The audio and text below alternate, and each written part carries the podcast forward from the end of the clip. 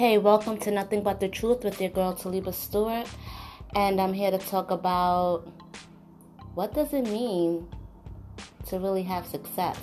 You know, that's what we're going to be talking about today, and I just want to address a couple of things because people in our society really um, equate success to doing celebrities. Um, I'm in there the hair industry and the beauty industry. And um, I find that if you are not doing celebrities, people don't really equate that with success, which could be the furthest thing from the truth. Like, if you are doing something that you love and you know you're generating money from it like you're having a steady clientele whether that's doing hair makeup styling whatever it is that you're doing, I mean, that's success. And if you've been doing it for um, a couple of years or numerous years and you don't have to um, have a so called quote unquote regular job, then you are successful. There are people that has been in the business for years and they might, you know, probably will just own like a salon I mean, even Poppy from the corner store, having his corner store for 14 years, 15 years, 25 years, that's success. That's successful. And maybe a celebrity is not walking into his corner store. You know what I'm saying? Maybe a, um, a celebrity is not getting his car fixed by your auto shop, or they're not walking into your beauty supply, or they're not wearing your clothes. That does not mean that you are less successful than somebody who who is um, doing celebrities or traveling. You know, you can there's executives that needs to be styled there are executives that need their hair done you know there are regular people that need to be hair done and will love you to death and will be you know genuine to you and uh, you know come to you steadily to get their hair done and would not rather going anywhere else so at the end of the day, like what is really success? I see a lot of like, you know, creatives saying, you know, keep working, keep doing this, keep trying, you'll get out there, you'll achieve. But are who are who is your, you know, your the people that you're talking to, excuse me. Who are you really talking to? Are you only talking to the people that want to do celebrities or are you talking to the people who's just really trying to make it in whatever they're trying to do? You know a regular electrician um, will start off he's coming out of school he or she is coming out of school because you know women do it too is coming out of school and they're trying to build their company up. I'm just using this as an example. They're trying to build their company up and try to get clientele as far as so they can have a steady income and their business can grow. Word of mouth is the best advertisement you could ever do. Let's be real. You know, we always we also got to be smart with social media, you know, because nowadays every time you try to get something or try to find something that you want, the first thing you you do is you type into Google or you go on Instagram, you know, you're looking for what what it is that you're trying to get done. So, yes, social media plays a big part, but at the end of the day, celebrity or doing celebrities or having a celebrity based clientele is not the only thing you will call success we struggle with this. I have struggled with this. So if I don't, you know, I, I, gotta make it in this industry. I gotta do what I gotta do. And I've tried the industry. It's not my it's not my cup of tea. But I have been successful in being a hairstylist and adding on, you know, um, makeup and other things to my plate. And having a steady clientele coming into me who loves me. And I, I'm you know, thanks be to God that I'm proud to say that I don't have to have another job. So, would you not call me successful? Would you not call another person successful? We get caught up in the realms of how it looks to other people. But what does it look like to you? How do you feel?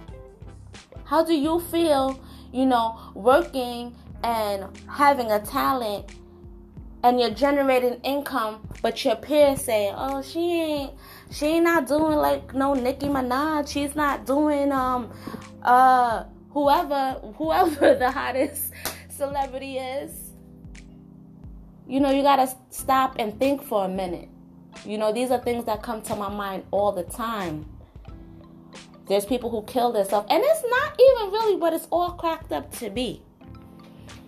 Because we put an image out there, or people rather put an image out there to make it seem like, oh, this is great. There's a lot of crying. There's a lot of where's where will my next gig come from? You know, or you have people who will stop you, or you have friends that's in the industry and they're like, I, I don't want you to be bigger than me. I'm not gonna put you on. I'm not gonna bring my friend on. You know, I'm a big advocate of if I know somebody who could do it, and I can't do it, I'm gonna tell that person. Anyone who knows me knows that. You know, I'll tag a makeup artist in a second. I'll tag a hairstylist in that city in a second.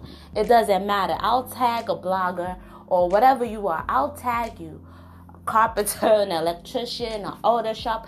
I'll like, yo, I know this person over there. Oh yeah, I, I know this person over there. I don't care if you're not in my market. Even if you are in my market, I'm going to make sure that you're eating just as well as I'm eating. But yet, we're not going to turn this into a hate show. You have people like, she's my competition. Nobody's your competition but yourself. Rule number one. Rule number two is keep a humble heart. And everything else shall follow. God will always supply what you need at the right time. I think we get caught up in to what everybody else thinks and not what we think about ourselves and not the reality of what we are facing.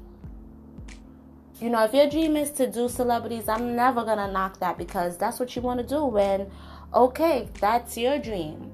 But I would rather the narrative not be to knock people down who don't want to be in the industry or who who has been in the industry as far as you know what what it is that you're doing for years and not having a celebrity client. But they have a house. They have a successful business. Their kids is happy. They got food on their plate. They got a roof over they, their head. Stop knocking those type of people down. If you're writing a, a, a blog and it's getting noticed but it's not getting noticed by celebrities don't knock yourself down you know what I'm saying? God gave you those writing skills for a reason. It's to touch somebody. And if it's just a regular little humble soul, then you've done your job. We really have to to to stop the narrative that only when you are doing celebrities you are successful. Only you know, only when you get into these celebrity parties you are su- successful. Like support a real business because there's always going to be somebody better. So at the end of the day, a perfect example is the Nicki Minaj hair situation. You know, Nicki Minaj came back out, and let's just be real, her hair was not looking how it should, to be less shady.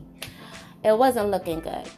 Um, Kim Kimble is an icon in the hair industry. I will never take that away from her.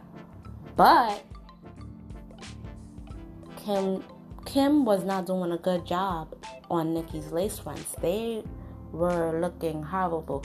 That's not to take away that she doesn't do great hair. Maybe that part of the game wasn't her forte or she hasn't renewed her skills on that. Because as a hairstylist or makeup artist or whoever you there's always going to be some new trick that you can learn from somebody. Like never knock a new technique. There's always going to be some something new that you can try that enhances your skills.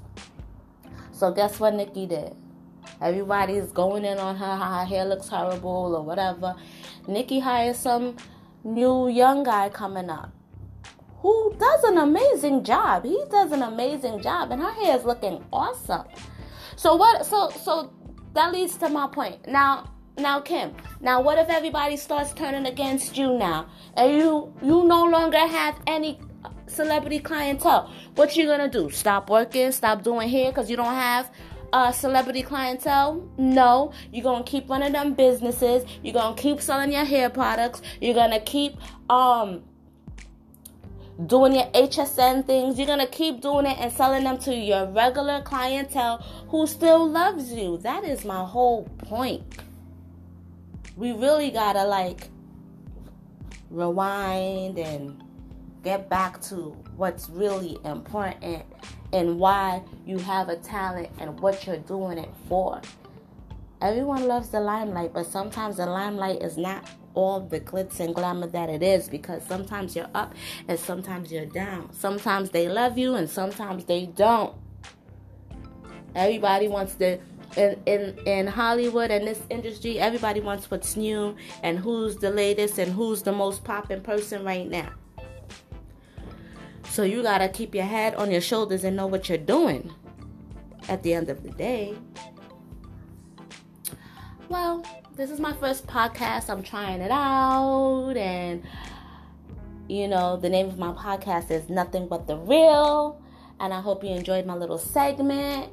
You know, follow me. Stay tuned to more shows because I'll be sure to give you nothing but the real. Later.